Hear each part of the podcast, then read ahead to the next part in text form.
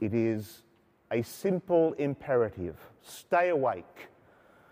use of that particular form in the original Greek made it very clear that it was in order.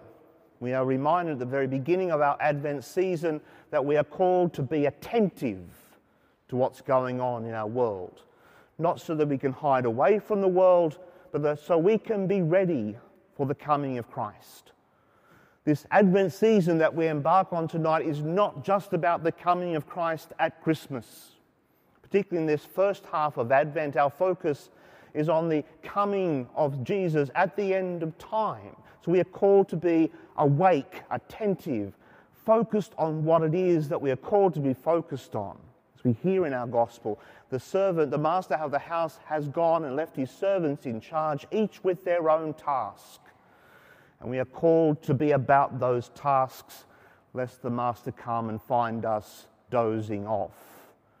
We cannot take a break.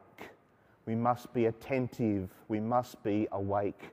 We must be aware of what's going on so that we can see the glimpses of the second coming as they present themselves to us. It's not necessarily going to be some huge thing where we get fireballs in the sky. It might be as subtle as a child born in a manger in Bethlehem. But we are called to be attentive, called to be awake, and about those things that our God has entrusted us to be about when He, uh, when he left us in, in the first time and prepared for, preparing for his coming again. It's as simple and as complex as that.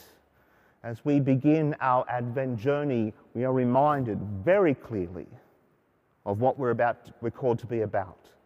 So let's be about that.